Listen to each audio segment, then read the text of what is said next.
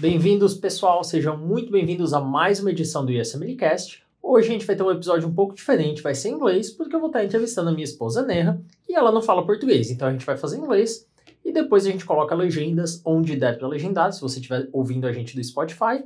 Então é uma boa hora de treinar seu inglês também.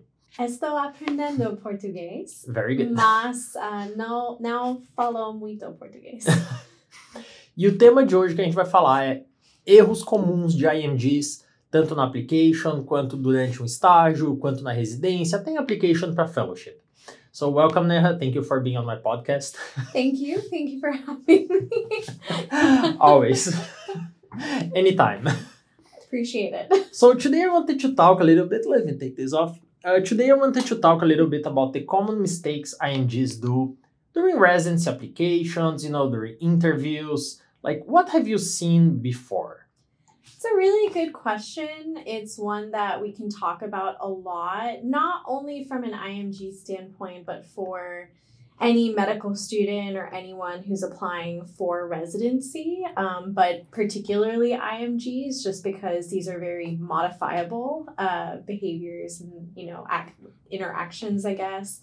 Um, so if you break it up into the different stages Mhm. of what you need to do when you're you know thinking about applying for residency, there's several things, right? So there is investing in resources when you're studying for the steps. There's communication with people when you're thinking about doing clerkships or observerships. There's your behavior and interaction during the actual Yeah. rotation itself, post rotation communication, communication with programs before, during, and after residency interviews, for instance, when you're asking for letters, Hmm. tons of things that we could talk about, and tons of ways that. Um, you know, we can improve people's uh, Yeah. chances with all of that. So, where do you want to start? so the way that I view it's kind of like application process, starting from step one, from the interviews. It's a little bit like a landmine. Mhm. And if you have someone that knows the way, it is much easier and much safer.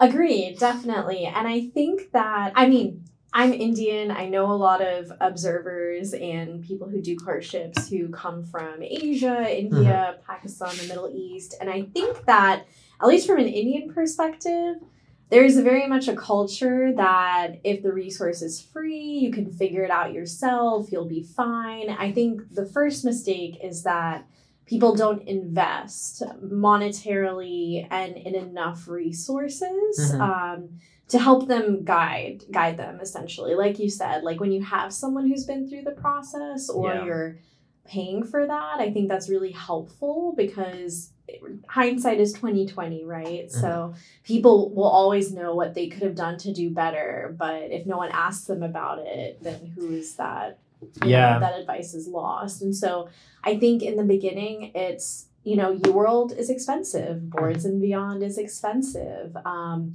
the prep courses for the step exams are expensive and it can never be enough essentially um, so i think that's the first thing when you're thinking about studying for the exams right Yeah. um, I think that a lot of IMGs they kind of like struggle and figure it out when it doesn't have to be that way. I think having a mentor, like you said, having someone who went through the process either from their med school, another IMG from their country, like that's really important because in the US, we don't have to go through all the bureaucracy of Mhm. Our medical school filling out forms Yeah. or things like that. And so You kind of know the game already. Exactly. It, we know the game because we're trained. That's Yeah. what we go to school for. The whole point of going through med school is not only to get your medical education, but come out on the other side having matched. Yeah, Exactly. you need to. Exactly. That's like always something like when we're interviewing for medical school that people are like, well, how is their match rate? You Mhm. know, and so that's important. And there are some schools around the world that do train their students Yeah. knowing that they'll probably go to another country and there are some that do not they expect them to stay within there which is fair they're investing in their Yeah. doctors in their country and for some people who want to go elsewhere you know they need guidance Yeah. Uh, I think this is a very important subject because this is something that I kind of learned with you that if you're spending money education, you're never spending, you're investing. It doesn't matter what you're doing. If you're you're investing, it's a self-investment and it, it comes back. Absolutely. And I mean, in the end, you're going to spend more money if you have to go through the process multiple Oh, yeah. times. Yeah. So you might as well apply to all the programs you want to apply to. Use the extra question bank if you need to. Mhm. You know what I mean? You'd rather over prepare than under prepare. Yeah. And I think that's something that, of course, can be very limited if you don't have the financial resources, which mm-hmm. I absolutely understand. But I think if you're committing to the process, it is a better financial outcome when you in, like put your best step forward mm-hmm. than having to try to repeat this over and over again. You're going to end up losing more money and you know. Yeah. And I have met a lot of IMGs who do that. They will apply for 30, 40, 50 programs to save money. And most of them, sometimes, I mean, sometimes people match, but a lot of them don't match. And then they apply next year and then they apply to more programs. And they, they could have saved way, saved way more money if they had properly applied the first time. Right. No, and I mean even the number of programs is just one part of yeah, that, definitely. that definitely. puzzle. But you're right, it is important. Yeah.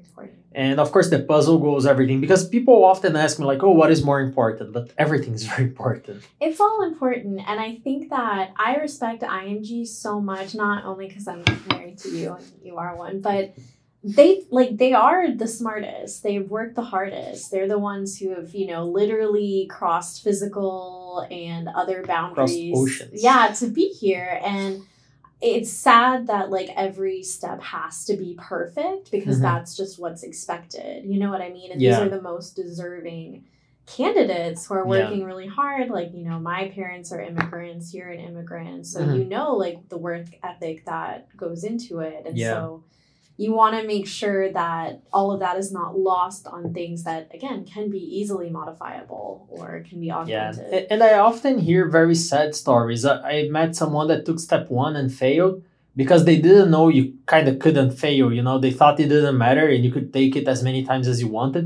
So he started studying for two weeks and took step one, like completely wrong. You know, big Yeah. big mistake. But it was just because of lack of information.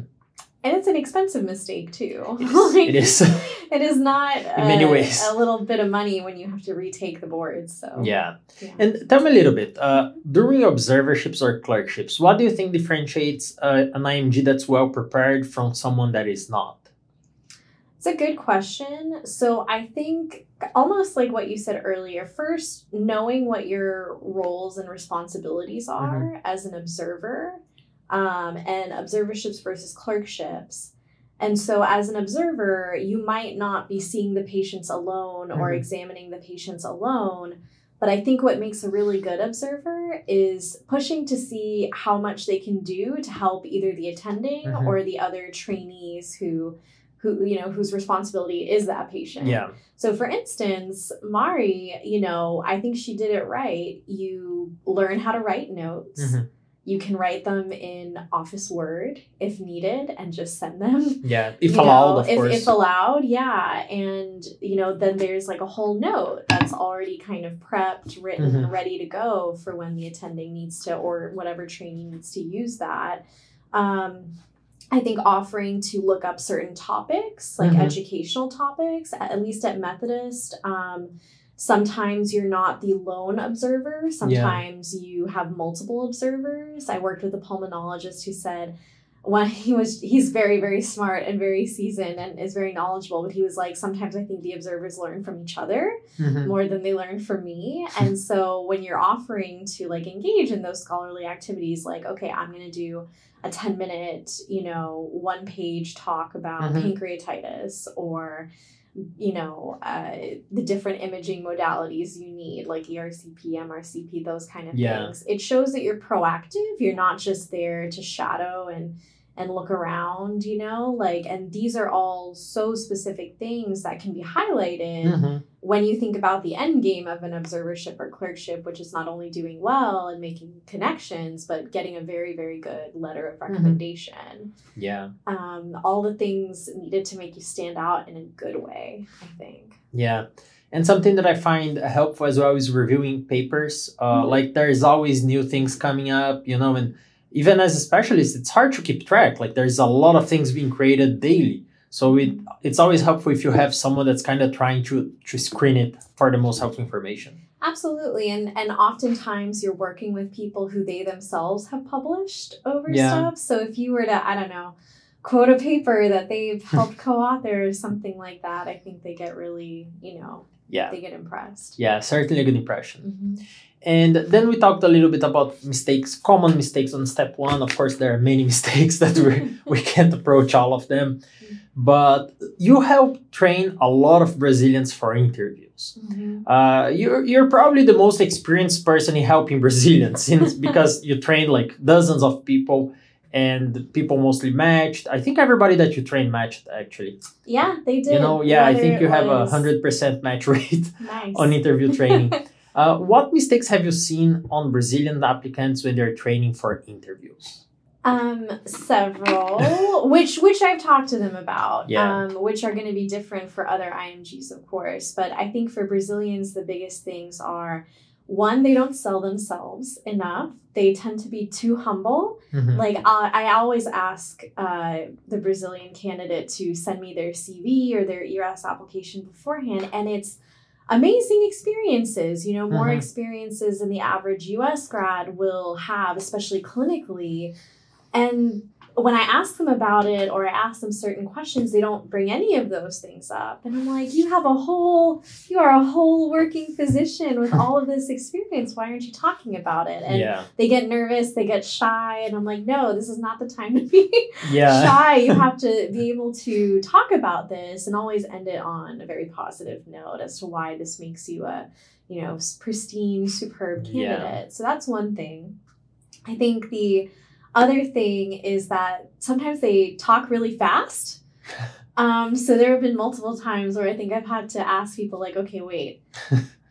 think about even if you already know your answer, just pretend to think uh, yeah, yeah. for a fair. little bit and then you know slow slowly kind of talk about because it's a conversation Yeah. all of these interviews um you know and it shouldn't just be that you're trying to regurgitate as much Yeah, as many words as possible um and then i think the other thing is sometimes being too I don't want to say the word honest, but like for instance, if I ask people about mistakes they've made, which is a common interview question, like what is a medical mistake you made? They'll immediately jump to like an extreme, like where a patient died or something like that.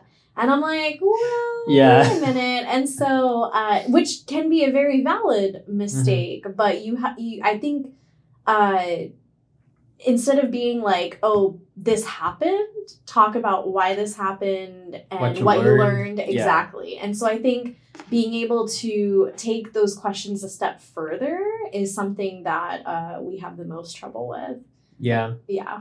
I can see that happening. Uh, that's funny because we had a mentorship last week, Mhm. and they specifically asked something that they said, "Should I disclosure uh, disclose this?" And it was not like a red flag, but it was just something like, "Why would you tell people about that? You know, it's not a good thing. It's not something you need to disclose." I don't remember what it was. Uh, it was not something major, but they're like, "Why are you freely saying that?" You know, it, it didn't make sense. Mhm.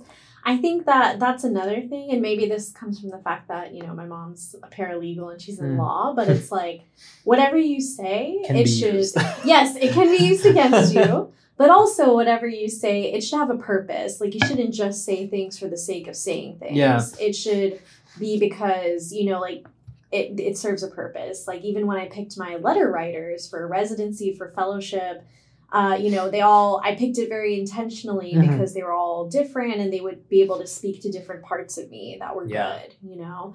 And if there is a red flag, absolutely be honest about Mhm. it. But again, take it a step further. And like I had a very low step one score, Mhm. and I addressed that in my Yes. personal statement when I applied for residency. And I spun it in a positive light. And I think that ended up uh, working in my favor. And so you, I'm not saying to be dishonest, but you need to, Yeah, you know, think about and analyze why you're talking about certain why you're telling something. I'm gonna Yeah. give a good example actually because someone asked that on SDN this week. Mhm. It was kind of funny. The, the person is there, he's American, the, this applicant, and he says, Hey, I have ADHD. Should I tell them, uh, let them know on my personal statement? There's 30 people answering, telling me, No, why would you do that? What is the point of that? Yeah. like why are you giving this information that has no benefit behind it? Like just telling people you have ADHD for what? And it was funny. Everybody was saying that, you know. Yeah, no, I think there's a difference between like, oh, I had this disease and that's why I'm interested in pursuing this specialty Mm-hmm. I have this, it's unrelated to my workflow. Yeah. but it's like I have a problem in my left Yeah. foot. Like so what? You know why? Why are you telling me that? Right. And I think that like that's important. You just have to be very intentional with why you're saying certain things and Yeah. you know, you you you always want to give reasons for people to pick you. You don't want to give them a reason not to pick you. Yeah, even with own illness, if someone tells me like, "Oh, I want to do cardiology because I have hypertension," I, I would think it's kind of weird, you know. Like you have no better point. No, I understand that. I guess what I'm like, for instance, I had a co-resident and she was very vocal about how she had like congenital heart disease, Mhm. and that's why she was interested in cardiology, for Okay. instance. And I think that's fair. yeah, that's that's a fair point. you yeah. know, um, and so like things like that, I'm like, okay, I Yeah. totally I, I- I guess even with uh, things like that, it's like cherry picking. Some stuff may work, Mhm. but overall it may not. So you just have to be careful, definitely, to kind of sell yourself and Oh yeah, and and I think have someone who's like you know, who will be honest about feedback is really really important because for instance, going kind of in a similar way like a lot of people will talk about like a relative or a loved one who suffered from a disease and that was their motivation. And so like that's beautiful and fine, but you also need someone to be really honest like does this read well? Is this Yeah. overplayed in your personal statement? and things like that. And so I think having someone who's been through the system yeah, and who's not afraid to give you really, really honest feedback. Because anyone can say nice things. You know, you remember I was really Yeah. hard on you. Yeah. No, this is actually funny, but my first personal statement draft, Neha looked at it and she said, This is horrible. This is worse than what a third grader would write. You need to redo all of I this. don't think I said it like that. you pretty much said it like that. You know, whatever you interpreted. That, that, that was that. that's that's what she said. And but it was good because it was horrible. Like I look back now and I'm like, this is all bad. This is all trash. And you have to learn. No, yeah, you have to learn. And like, you know, I think um, you know, for what it's worth with my parents, like when I applied to college, when I applied to med school, even residency and fellowship, you remember like you know, they were very honest, and sometimes the paper would be just full of red marks at the Yeah. end of the day, and we'd go sentence by sentence and edit and edit. And I think that I know we did that, and it was a little painful too, but Yeah. it's But the pressure makes diamonds. that's true. That's true. sayings like that, right? Well, and when you do it enough times, like now, like I would trust you, maybe even more than me, to edit things because you've done this more recently. Yeah, I have been editing a lot. Yeah, a lot more than I have lately. So, yeah. um, and you know, practice makes perfect. No, and, and it's kind of funny. Like the other day, I didn't disclose that uh, to the public, but one Brazilian IMG that's applying to fellowship messaged me, and uh, he gave me his personal statement to read, and I I punctuated some mistakes, and he was very surprised because it was like multiple people read it, and no one told me anything about this. Everybody just said it was fine, it was great, and I'm kind of thinking like I'm not even sure people actually read it. You know, maybe they just said it was fine and moved on. I think people underestimate how much weight your personal statement can hold. I think that in a lot of people I've talked to, especially having been a chief resident, so I've talked to my program director, I've talked to my mm-hmm. fellowship program director, and a good personal statement can really put you over the top, especially for programs where they'll read everything. And I think that my personal statement for fellowship was even better than my one for residency Much better. because Much you know we both We got better. were yeah, we, Yeah, got, we got better. better. We were both editing it. I Yeah. had like fresh eyes and it got talked about a lot during my interviews and I was really happy about that. Yeah, uh, I think it's a very common mistake. And honestly, if I if I'm in the future, I'm a PD, and an IMG comes to me with a bad personal statement, I'm assuming this person will not adapt very well in the American system because this person simply didn't put the effort to even try to adapt to like a personal statement. Mm-hmm. You know, so I think it really harms your chances. Oh yeah, and I think the personal statement is one of those things where like you have time to write it. Yeah, You know, Yeah. so if it's rushed or there's poor grammar, sure, I don't think you can blame someone if their spoken English is not perfect because it's not their first language, but they'll they have in theory the time and Mhm. free resources to make sure that the grammar is like completely completely correct and i think maybe that's where that comes from too you want to i think when people read your application one you have there are so many applications Yeah. you know and it's filtered by scores and then once you make it past those filters you know you you, you want it to be perfect Yeah. because for every application that's not perfect there will be 10 15 20 more that will be that they'll happily read you know Yeah.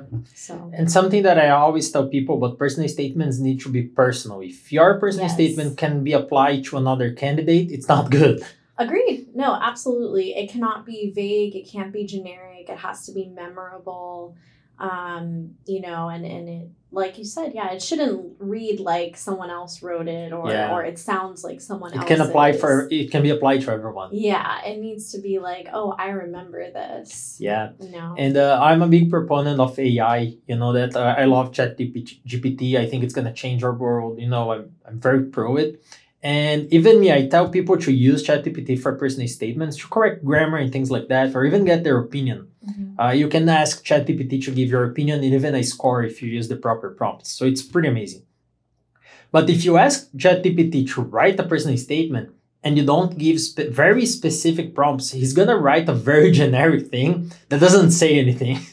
It's Well, quite funny. No, definitely. And like I think I mean, I think it's good it's good to use for coming up with ideas, Mhm. you know, and then you writing that yourself. Yeah. I'm I'm very hesitant with, you know, just taking something from ChatGPT, copying and pasting it. Like don't do that Yeah. for your application Yeah, for sure. I agree because ChatGPT doesn't. It puts a lot of fluffy words that don't mean anything. Right. I think like at the end of the day they want it to come from you and then these days I don't know how, you know, like programs will look and see like, you know, what percentage of this is AI versus I Yeah. already know colleges, you know, are using that analytics Yeah, but that's- their papers. That, that's horrible because they're, the algorithm that checks that is really bad. Like they put the American Constitution and it said it was written by AI. yeah, no, I mean So it's- I, I'm actually concerned if programs do that because a lot of IMGs may fall, even Americans may fall into the AI filter, but it actually won't be. You know, it's very, it's full of flaws. and and I think that's the core of it though. Like sure use ChatGPT to help you like inspire you, get Mhm. ideas, get themes, and then you yourself write it. Yeah. And if you need grammar checks here or there, that's Yeah, grammar checks. I think it's Yeah. it's great because I mean, it doesn't matter if it's ChatGPT or someone grammar uh, checking the grammar. Right. You know. Absolutely. And I mean, every word counts when you Yeah. have word limit. Yeah, and something that I find it helpful is let's say you want another word for application or for season, you can ask GPT, give me 15 words that mean something similar. No, absolutely. Like I'm already at the point with our fellowship Instagram where I'm asking it to help me make captions for posts. So Yeah. yeah, definitely. I know the feeling. so, Uh, so the tip is ChatGPT can be great, but use it very in a very careful way. yes. Um, very, very carefully. It will make up citations if you use it Yes. for research. Yeah, like, do you make know, up you- stuff. yeah you need to be you need to be very very cautious but again a, a great tool as well and can be used as a good starting point Yeah. And let's advance a little bit in the timeline of things. But let's say after the person's matched, Mhm. uh, you have been a chief resident, so you know all the gossip and inside information about how a resident is well viewed, you know, or well evaluated. What mistakes do you view that IMGs do when they are already in residency? so i think a huge perception like you only make a first impression once right and i think if you're a specialist coming from your country it can be both good it can be both a little limiting because you don't want to be perceived as someone who's inflexible Mhm. So I think the biggest thing is like this confidence that Mhm. oh I was a specialist in my country, I was a full physician, like I know everything already, like everything's going to be fine. And it's not that way. you know, I've had interns who've never used Epic or like our electronic medical Yeah. system before and that can be very hard to adjust to some medications we use are not available in Mhm. other countries or vice versa other medications commonly used in other countries are not used here dosing might be different depending on which hospital you're at. Yeah. Sometimes pharmacists will automatically help dose for you, Mhm. but a lot of the times you have to know the dosages yourself. And so I think being very flexible is very important. Being open to advice and critique from your upper levels and attendings is very important, even if they don't have as much experience in theory clinically as you do. Mhm. Very, very important. And I think making the effort. Um, residency is all about learning how to be comfortable with being uncomfortable. Mhm. And I think that working hard, putting the effort forward is going to be really, really important. No one can blame you if you don't know how to use the electronic health system, but you're making all the steps to try and learn it. You know what I mean? People Yeah. can blame you if you're like, oh, you know, this is crap. I'm not going to, Yeah. you know, this is not going to benefit me. I'm not going to do this, you know, and nothing should be beneath you, you know, whether Mhm. it's helping the nurse walk a patient with the pulse ox to see how low their Mhm. o- oxygen drops like not- Been know, there, like- done that. yeah like you have you know like at the end of the day that's your patient like you're responsible for getting Yeah. things done and following through and i think that you will make a good impression if you're able to Mhm. like kind of do all of those things as well yeah. and asking for help um you know it's it's humbling you know i Mhm. remember my first day as an intern i tried to prescribe potassium and i ended up picking the wrong thing. I would have given this patient like 12 pills of like 10 milliequivalents or something which in theory was the correct supplementation but my attending was like i think there's a better way to do this. You know let's give like fewer pills of a higher dose. And so it's humbling. And I it's the thing is once you learn to be okay with that now, it'll like that will follow you in a positive way for fellowship or whenever you want to subspecialize because it you know it never ends Yeah. really and I think that's important and people recognize hard work. Um, learning how to write notes can be hard for IMGs Yeah. initially because at least in internal medicine we tend to write longer notes. Mhm. Um, but again, I think it just comes with practice and being open to Yeah. it'll be a little chaotic before it gets better. I think the initial months are always difficult. Uh, they're also hard for Americans. Yes. Uh, I think they're definitely harder for IMGs, yes. but it's just an adaptation period that will get better. Absolutely. Things will adapt for certain. Definitely. And uh, we're around 30 minutes of our podcast. Do you have any final sayings uh, you want to say and final advice you want to give to people? Uh, what are your final thoughts? Um, so I think that what's really important that I've learned is to stand out for very personal letters of recommendation and also when you interview at these institutions that you've rotated at you want people to remember you in a Mhm. positive way and so i think not being afraid to be proactive and that Mhm. is also kind of learning to be comfortable with being uncomfortable like don't be afraid to ask people how you can help them what are extra things you can do I don't know if you want to do surgery, you know, but you're doing a radiology clerkship, go see if you can, you know, watch some of the procedures, you know, like don't the worst thing anyone can ever say Is is, no. no. So don't be afraid to ask to do all these things, especially if it makes you stand out or makes you more memorable.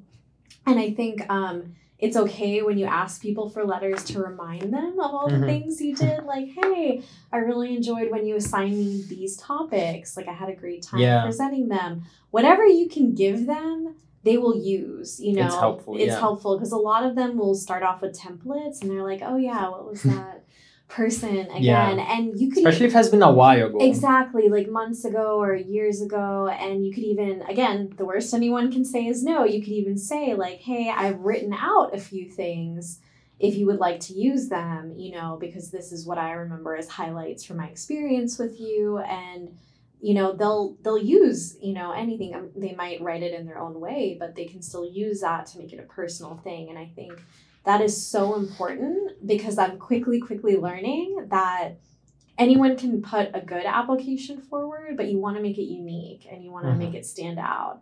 You know, my program director remembers, you know, what sports team people like Yeah. more than, you know, oh, this person was adequate on rounds or something Yeah. like that. So, you know, make it personal, make it memorable. And I think you need a guide. I think that's really important. like don't be afraid to ask for help like have someone lead you through the process because I think if you try to go through different people who again aren't going to be who aren't going to care enough to critique you, then Yeah. everyone will tell you what you want to hear. And I yeah, think that's that's really dangerous in. Brazil because people do that. Um, and I mean, I don't know if it's because I'm Indian, but people are, you know, they're much more willing to criticize you and give you feedback. And so I Yeah. think, like, you know, when it's happening, you're like, oh God, what did I ask? But for? that's helpful But, but it's important. Yeah. Yeah. Brazilians, they tend to say, "Oh, this is great, this is very nice," but they're actually thinking it's not. But they don't want to hurt your feelings. You know, they they they do that a lot. We do that a lot. Oh yeah, and I mean like my program director, like the best thing that she could have done for me was, you know, be like, yeah, this is great, but it can be so much better. You Yeah. know what I mean? Like it, it's a lot easier for these leaders in your life to tell you, oh yeah, yeah, it's good, it's Yeah. fine. It's a lot harder for them to sit down with you and be like, okay, you need to change this, this, and this. Yeah, it takes and longer. It helps you for the better. So that's my last piece. you need people like that, I think. Uh, well, I think that's great advice. We're gonna stay around here. Uh, if you guys enjoyed this podcast because this was a little bit different, uh, mention in the comments, message me so I know that people are listening and enjoying it. Uh, thank you for being here, Neha. Thank you so much for having me. Have a good day.